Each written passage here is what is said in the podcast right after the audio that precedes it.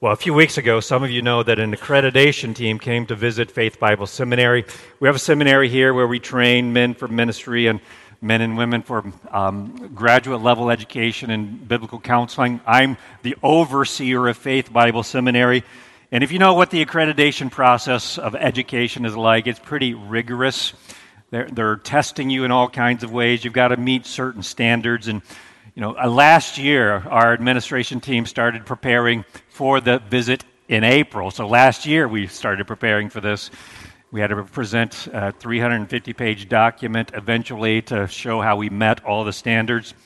And with a little exaggeration intended right now, so I'm about to engage in exaggeration, but anybody here over 50? I see some of you. I know you are. At over 50 is when they start asking you to do a rigorous medical exam where they get really invasive. I'm not going to explain exactly what that is, but they require it to see if you have a certain type of cancer and if you're healthy. Well, that's a little bit what the invasive accreditation procedure is like. And those of you over 50 know about that. Those under 50, let's just say, enjoy your youth while you have it. The difference between the procedure medically and accreditation is that at least in the medical procedure, they give you a happy drug to sleep through the procedure. There was no happy drug administered to me during the accreditation visit. A team of 6 individuals came and inspected every nook and cranny of Faith Bible Seminary's practices and procedures and education. And after the first day of scrutiny, having to produce more documentation, more evidence, more justification for why we do what we do, I found myself thinking, I don't want to go the next day to undergo the scrutiny. What will they find? What if they find a weakness in this area or that? And I had to turn to the Lord and remember that this is precisely why they are here. They're here to probe and prod to see if Faith Bible Seminary has weaknesses that might affect its constituents. And that's fair, and that should be the case. And if they find weaknesses, I need to know. They are here to see if Faith Bible Seminary is the real deal.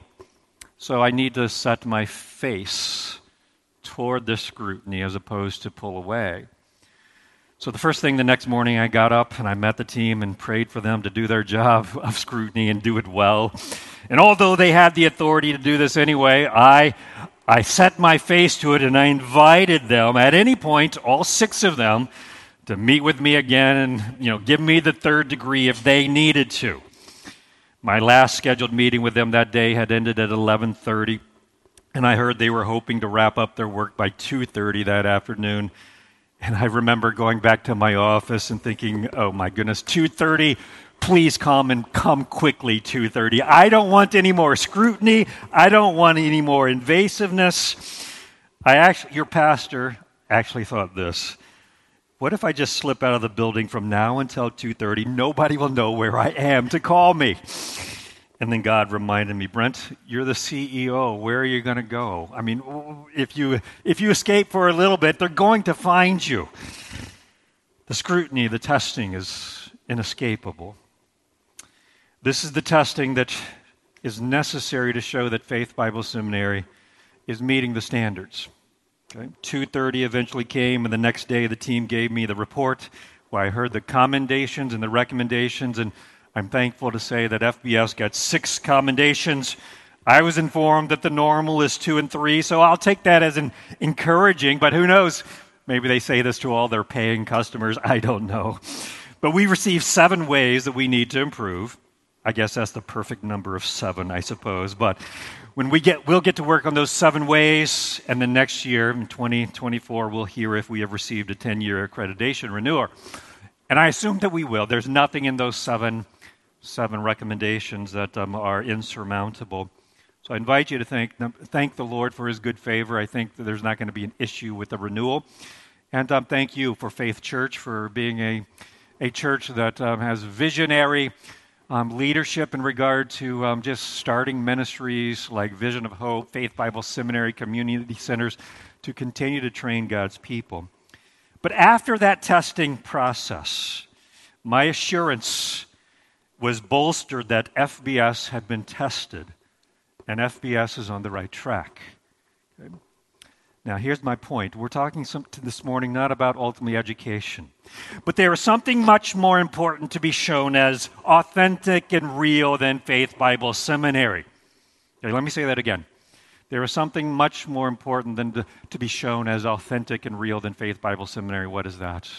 What is that? It's you and your faith. So, let me start here.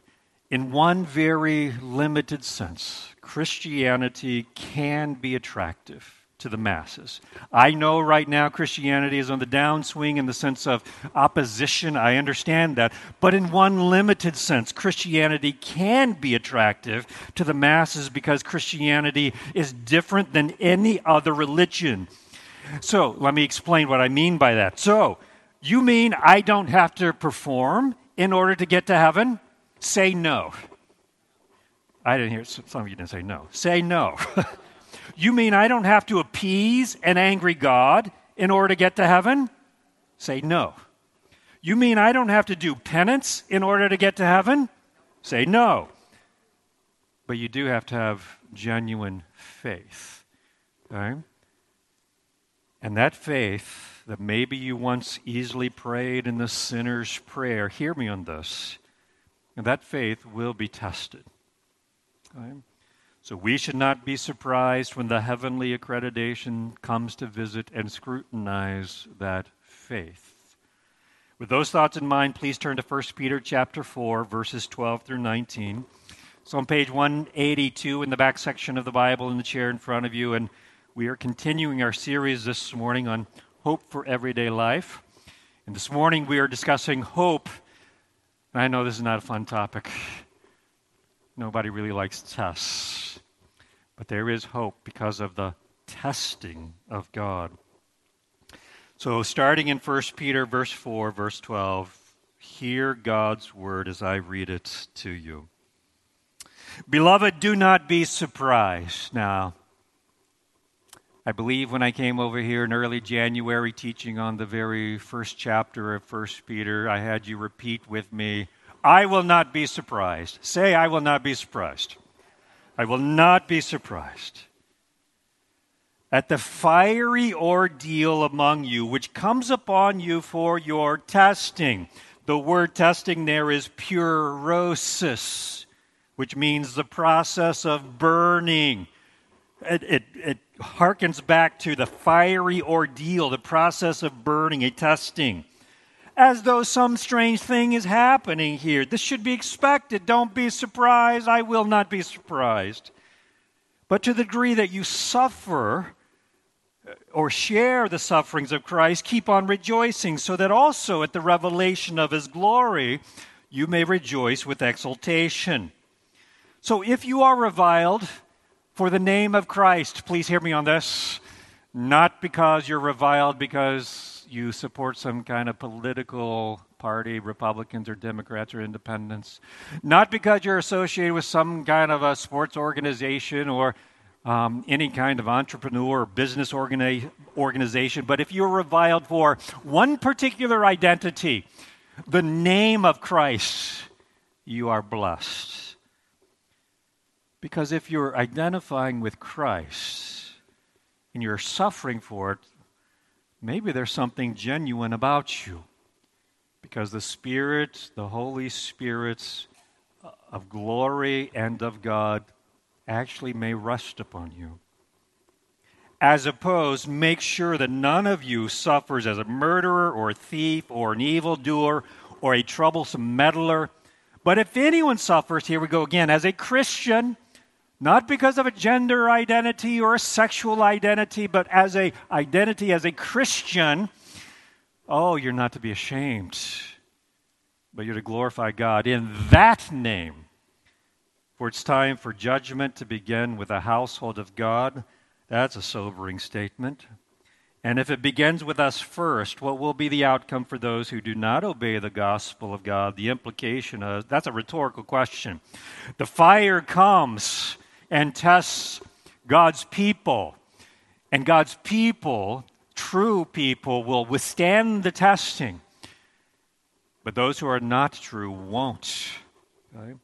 Verse 18, and if it is with or through difficulty that the righteous is saved, what will become of the godless man and the sinner? Again, the rhetorical question there.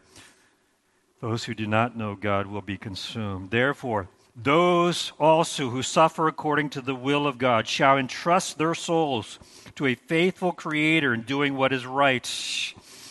So this morning we are developing this. We are developing four natural expectations that every child of God should have during their time here on earth. These four expectations are simply the way that God has designed the world. These expectations are something that, like the rising and the setting of the sun, we expect them and we take them for granted. We're not surprised when the sun rises in the morning. And isn't this morning such a beautiful day? But did you wake up this morning and say, hey, I'm surprised it's light outside? You didn't, because you expect the sun to rise. And if it didn't, that would be surprising. So if you did not have any test of your faith, that would be surprising, not that there are tests of your faith. So the first natural expectation is this: God will bring testing of his children. Say this: I expect testing. Say that: I expect testing. God's testing is an expected part of life. Do not be surprised.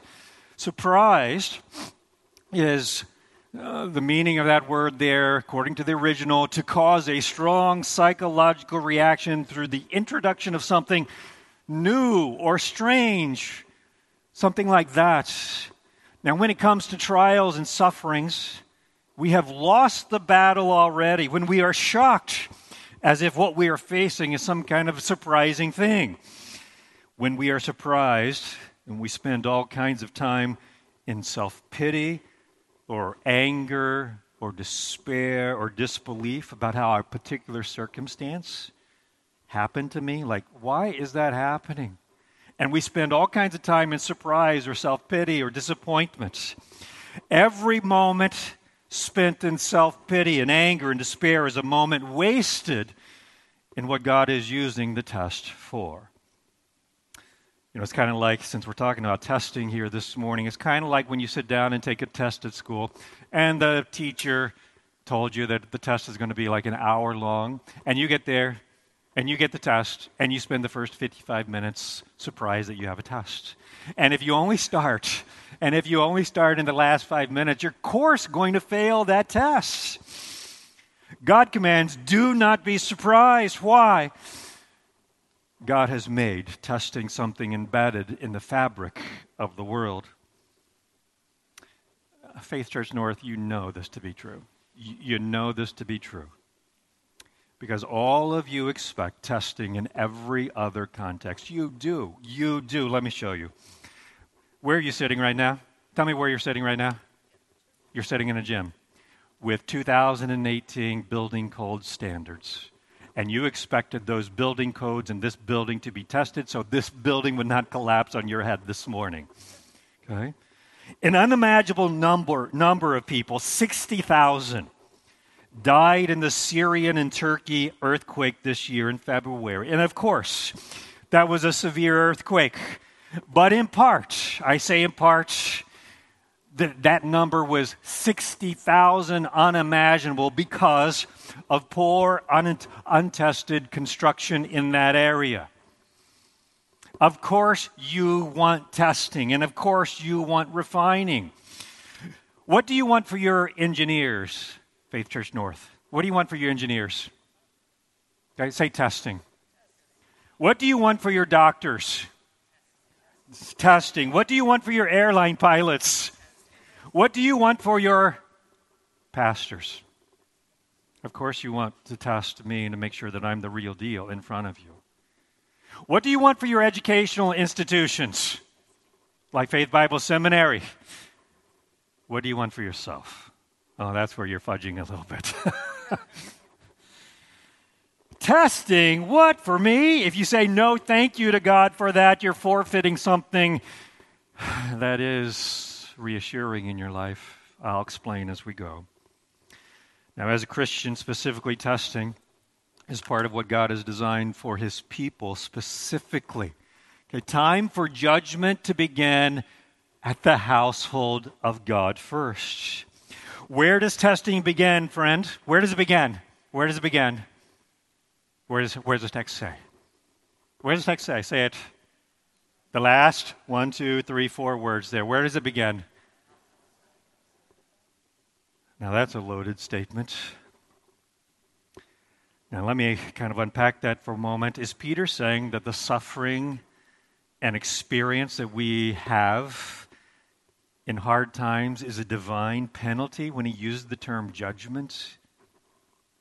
No, he's not saying that. He can't be. Peter over and over has been saying, suffering for righteousness, suffering for righteousness. So Peter is using the term judgment here, not for God executing some kind of judicial sentence here because of your sin, but in terms of, here it is, as a judge rendering a decision about whether or not something is the real deal or not. The judging activity of God here that we should expect and not be surprised with is the activity of God that shows forth the practicing nature of your profession of Christ. The judging activity of God that we should expect and not be surprised by is the activity of God that also destroys the useless and weak and hindering parts of his children's lives that have no place in God's kingdom. The judging activity and decision-rendering part of this is the activity of God that polishes and purifies within his children that which is precious to him. So Peter is saying this, God is bringing about circumstances to burn away all that is weak and circumstances that help you strengthen all that can stand the fire, all while showing forth who are genuinely his first. Say first. Okay.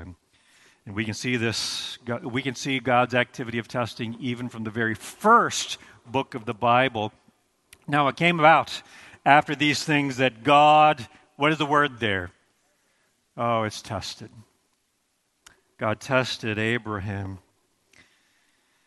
The test for Abraham was whether his faith would bridge the gap between two seemingly impossible realities that God had made known to him. Okay. The first seemingly impossible realities that God had promised 25 years earlier in Abraham's life to childless Abraham and dead womb Sarah, a son. How is that going to be possible? You know, God, that I'm old and Sarah doesn't have a living womb. She can't have children. But God worked in that life, and God had imparted life to Sarah's dead womb. And secondly, then God says this in Genesis 22, now go and kill that son. And he was testing Abraham. He was saying, if this is the son you love, and the one that I promised for you, I want you to go see how much you believe me. Go and sacrifice him to me. Now, God, we ultimately know, is not for child sacrifices. We know that because he rescued Isaac from that scenario. Now, in all the other times that God had tested Abraham, you might say, well, Abraham had been surprised at the testing. And if you know the story of Abraham, Abraham tried somehow to rationalize his way out of the various other tests of God. He had struggled deeply on his journey to a refined and mature faith. But now in Genesis chapter 22, God, after giving the command to sacrifice Isaac, here's what the text says. And Abraham rose early in the morning, and he saddled his donkey to go and obey God. No surprise, no shock. And as you read the tense and tender Genesis 22 passage of a mature Abraham now, you see that Abraham passed the test. God showed forth to the world and to Abraham himself the refined nature of Abraham's faith. And at the moment of Abraham passing the test, here's what happened. God sealed the promise of redemption to the entire world through the seed of Abraham.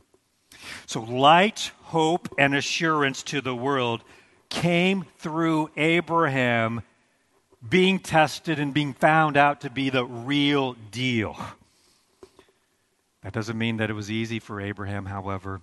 Peter describes each testing as a fiery ordeal. Friends, Faith Church North friends, what does fire do? What does fire do? Oh, you know it burns. And that burning hurts. And there's no doubt about it. But that burning purifies. It burns away all that cannot stand of the heat. In fire, all that is not able to stand up to the burning is left in ashes, showing us that what was burned was ultimately not able to stand that burning. So friends, when the non-surprising fiery ordeal comes into your life, and I don't know what that is, okay, but we will all have them. It would be shocking if you did not. When the non-surprising fiery ordeal comes into your life, you will find out that the earthly riches that we tend to trust in cannot stand the fire. You will find out that the fame that we tend to clamor for and that we want will not last.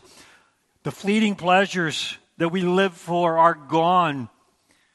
You'll find that even the most precious things that we have, like human relationships or romance, that maybe we have built in our lives or even in our minds, they can't stand the fire either.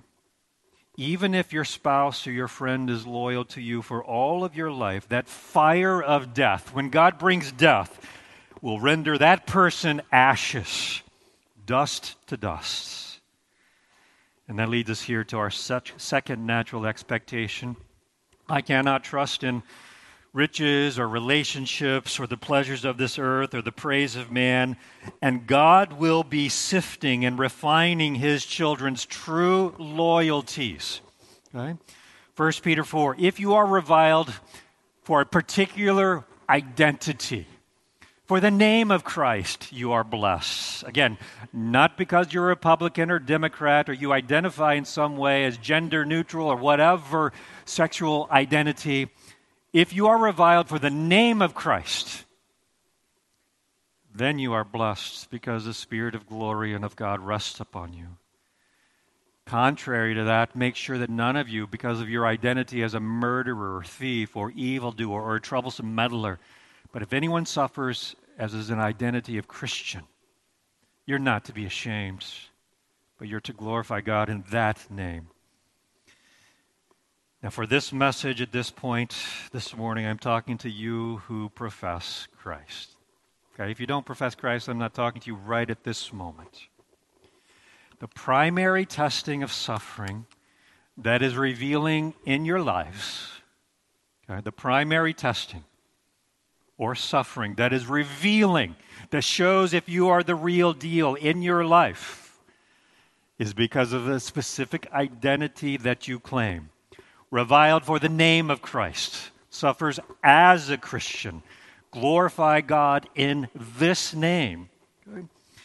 Your professed identity as a Christian in the name of Christ will be tested. So you claim you are a Christian. You bear the name of Christ. What and where are your loyalties?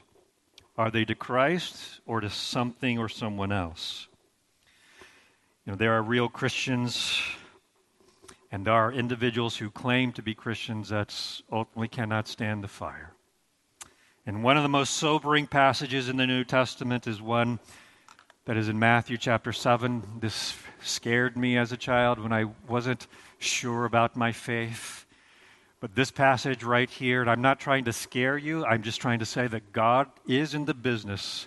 We don't have to earn our way to heaven, but when we have faith, God will test to see if we are the real deal. Not everyone who says to me, Lord, Lord, will enter into the kingdom of heaven, but he who does the will of my Father, meaning that your practice matches your profession. Okay? Many will say to me on that day, Lord, Lord, did we not prophesy in your name, and in your name cast out demons, and in your name perform many miracles? And then I will say to them, I never knew you. Depart from me, you who practice lawlessness. Ultimately, their practice did not match the fact that they were claiming to be Christians. Your identity and faith in Christ will be tested.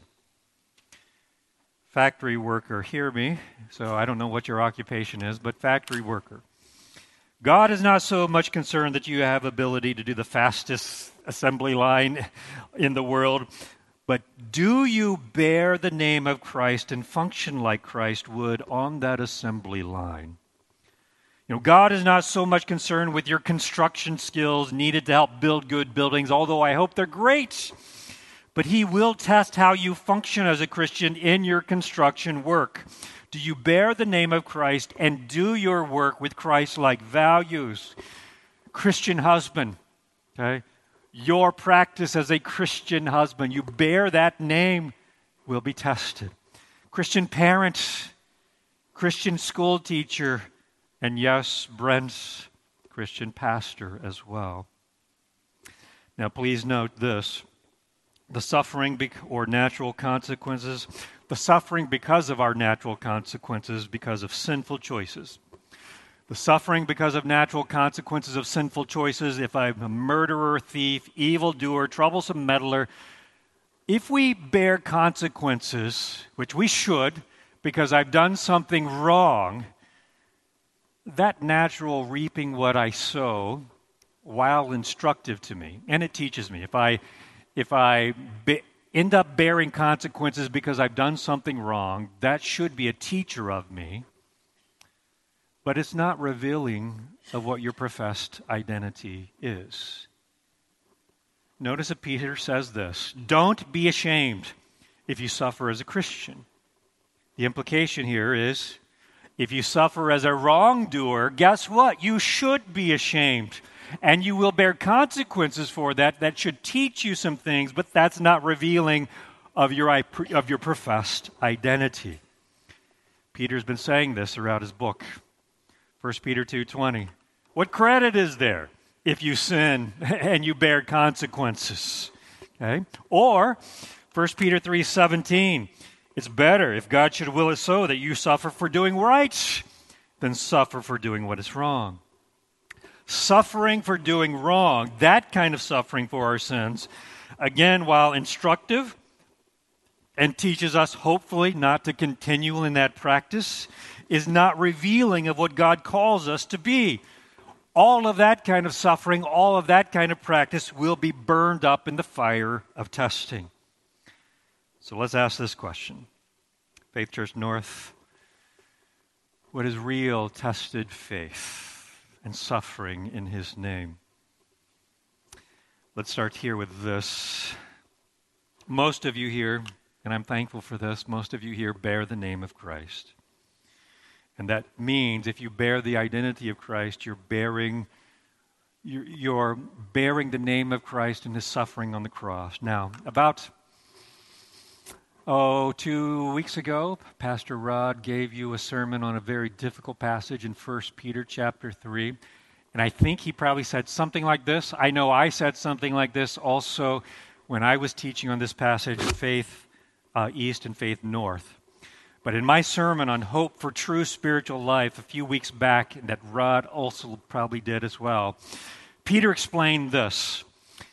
Believers who are facing unjust suffering are to look to the example of Christ, who amidst unjust suffering, died in the flesh, in his body, to the world of the flesh, the world's value system, and then was raised to new life, a new value system. So also, okay, true faith will do this. I am to die to my natural responses during unjust suffering, and to bring forth true supernatural spiritual life. So what does true faith look like? And since judgment begins with the household of God, and right now I'm kind of leading this morning the household of God, let's start with me first.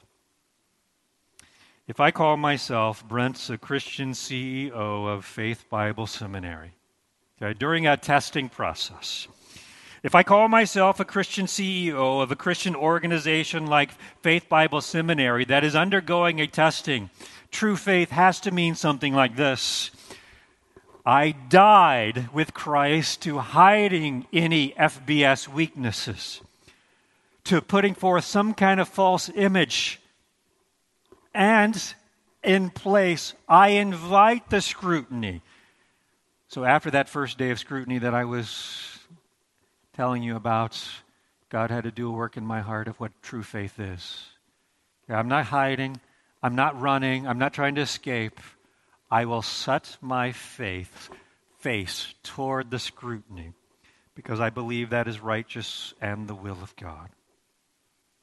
True faith. If I call myself a Christian student and my professor mocks my faith in front of the class, I resist the temptation to slander the professor on social media. I've died to that, and perhaps I invite my professor over to dinner or out for coffee or some way to be a blessing to the professor.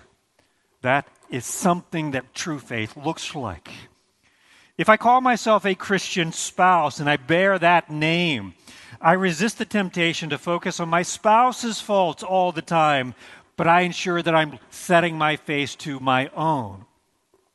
If I call myself a Christian parent, I die to the lust to parent by convenience through scolding and anger, and my faith comes out in shepherding my children's little hearts in truth spoken in love. If I call myself a Christian friend and I'm sinned against or I'm hurt, true faith comes out in the willingness to forgive. If I call myself, hear me on this applies to all of us right now. If I call myself a Christian church member and I have a concern about Faith Church North or Faith Church in general, I die to the temptation to gossip and complain, and I get about the business of communicating to the appropriate ones who can handle the struggle that you might be having with Faith Church. And then I say, I'm willing to help strengthen whatever that concern is. Let's boil it down to this also. If I call myself a Christian, okay? Christian means like Christ or Christ follower. If I call myself a Christian, then true faith has to come out in learning more about the one who you say you're following. So how is your time in the Word going? How is your hunger for the Word that reveals to you the person that you say you're following? Are you faithful to the opportunities of learning about Christ in church? And you're not just here on Christmas and Easter. You're obviously here, not just on Christmas and Easter, because you're here right now. So thank you for that. How am I learning more about the one that I'm saying I'm following? Milton Vincent's little booklet, Gospel Primer, has been life-giving to me. His little devotions about how the gospel applies in everyday life. Listen to what he says we should expect. He says this, I should expect every day. Faith Church North, say every day. I should expect every day to encounter God's circumstantial evidence of God's commitment to your dying. Okay? And I must seize upon every God-given opportunity to be conformed more fully to the Christ's death, no matter the pain involved. Right there is the fiery trials. I will not be surprised, but I will expect them. Okay, so when my flesh yearns for some prohibited thing, and Milton Vincent, in this particular devotion, he's not talking about unjust suffering as we are in 1 Peter. He's just saying in general, but let's apply it to unjust suffering. So when somebody treats you poorly or circumstances in your life that we're undergoing, not because of your own particular sin, But when my flesh yearns for some prohibited thing as an escape from unjust suffering, I must die. When called to do something I don't want to do in unjust suffering, return good for evil, I must die. When I wish to be selfish and serve no one, I must die. When shattered by hardships that I despise, I must die. When wanting to cling to wrongs done against me, I must die. This is what we should expect every day. When enticed by allurements of the world, I must die. When wishing to keep besetting sins secret, I must die. When my wants that are borderline needs are left unmet, and I have some kind of unfulfilled longings, I must die. When dreams that are good seem shoved aside and unfulfilled, I must die. Not my will, but yours be done. Christ trustingly prayed on the eve of his crucifixion when he died. And preaching this gospel story that I'm identifying with as a Christian, preaching that gospel story to myself each day, puts me in a frame of mind to trust God and expect and embrace every day the cross of my own dying myself. Third, if that's true, and that's what is expected, and that's what you're going through, and you're dying daily, manifesting true faith, if that's what's true of you, you can expect this. God's life of faith growing in you, okay? God's life of genuine, authentic faith growing in you, oh, my friends, is part of your blessed assurance. Part of your blessed assurance that Jesus is yours. Through his letter, Peter has been saying some of the most paradoxical things about suffering, testing, trials, and he continues that even in our passage when he says, when you share the sufferings of Christ, you are blessed at the revelation of his glory. You might rejoice with exultation. Why? If you're living this way and manifesting this kind of a faith, guess what? You're showing that you're the real deal, and when Christ comes, you will be there with him. Rejoice! Rejoice! You are blessed.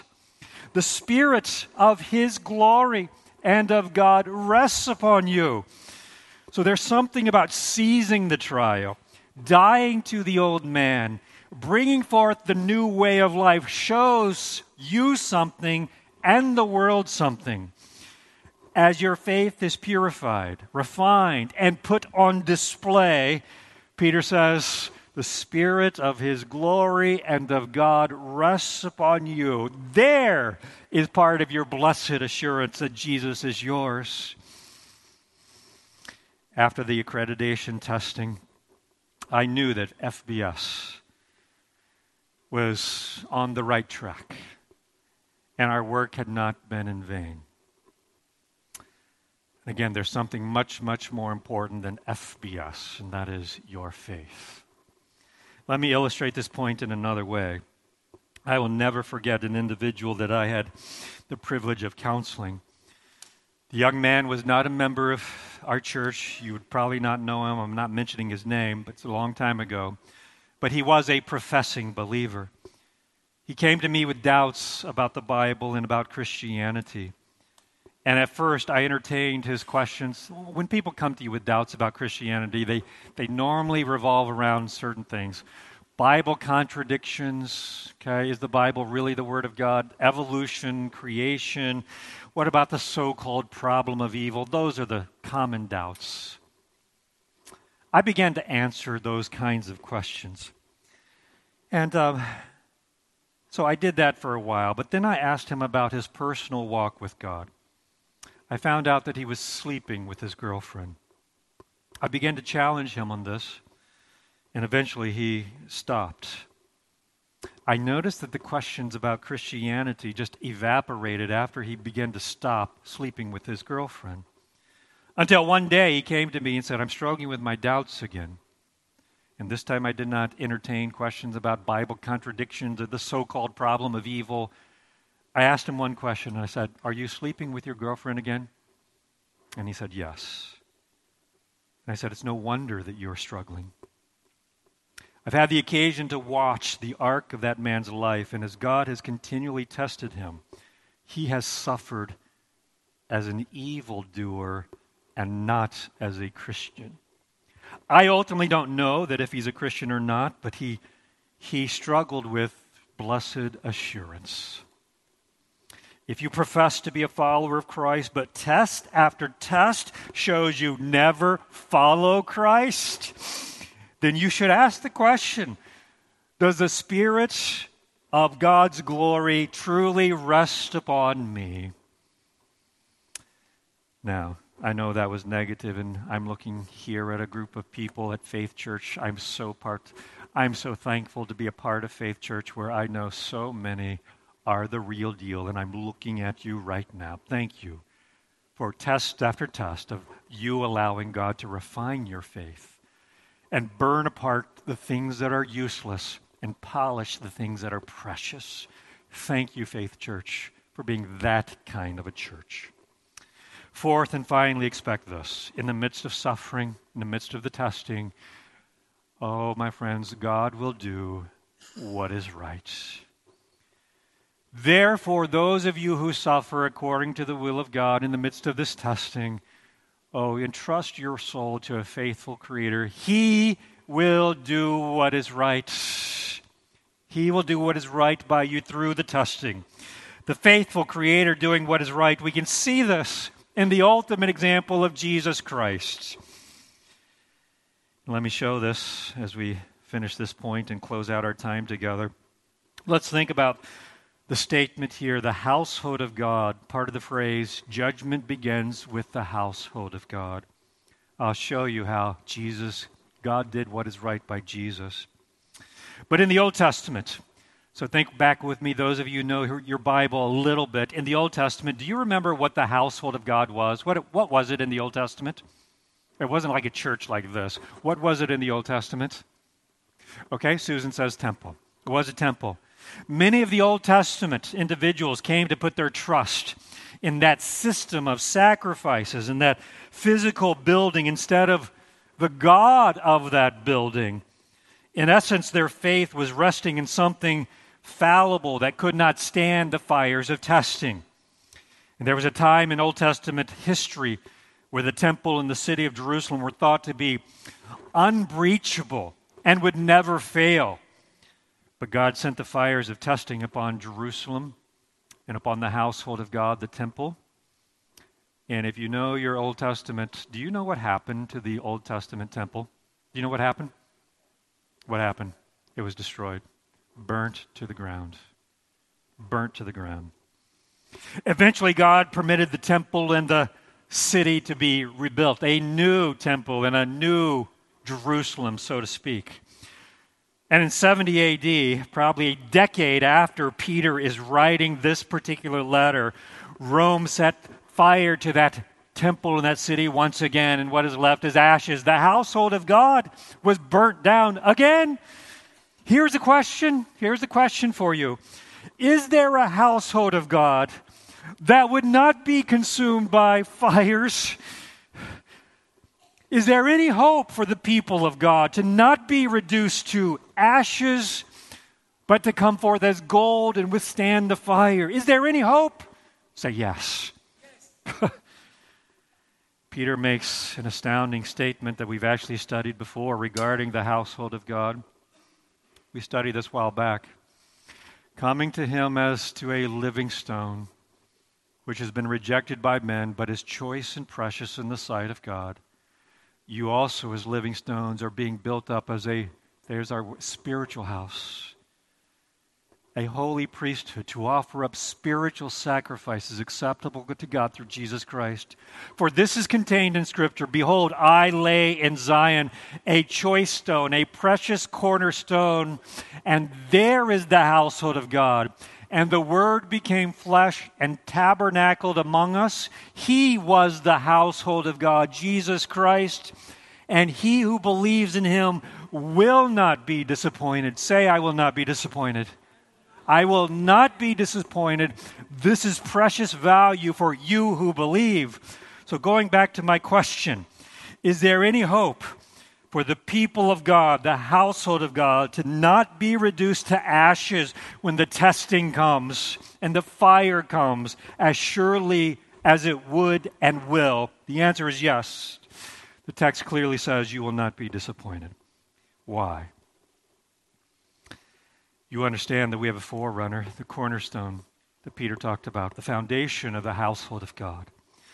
That forerunner for you went through the fires of testing for you. That household of God, his name Jesus Christ, went through the fires. And when God tested that forerunner, was he ultimately and finally consumed by the fires? Say no. Was he ultimately reduced to ashes? Say no. You're not saying no. Say no. No. Was he ultimately found out to not be the real deal? No. Jesus Christ survived the testing. And then God did the right thing and vindicated him by raising him from the dead and said, here is the one that was tested by fire. And he came forth, and he's shining forth as the one who was the only real deal. The household of God, foundation, Jesus Christ, went through the most rigorous judgment testing and came forth. This morning, I don't know what your spiritual condition is. Let me talk to you now who are not believers. If you do not profess Christ this morning, I'm telling you that what you're trusting in will be burned. And there is no hope unless you trust in the one who went through the fires for you. He is the only one who survived the fires.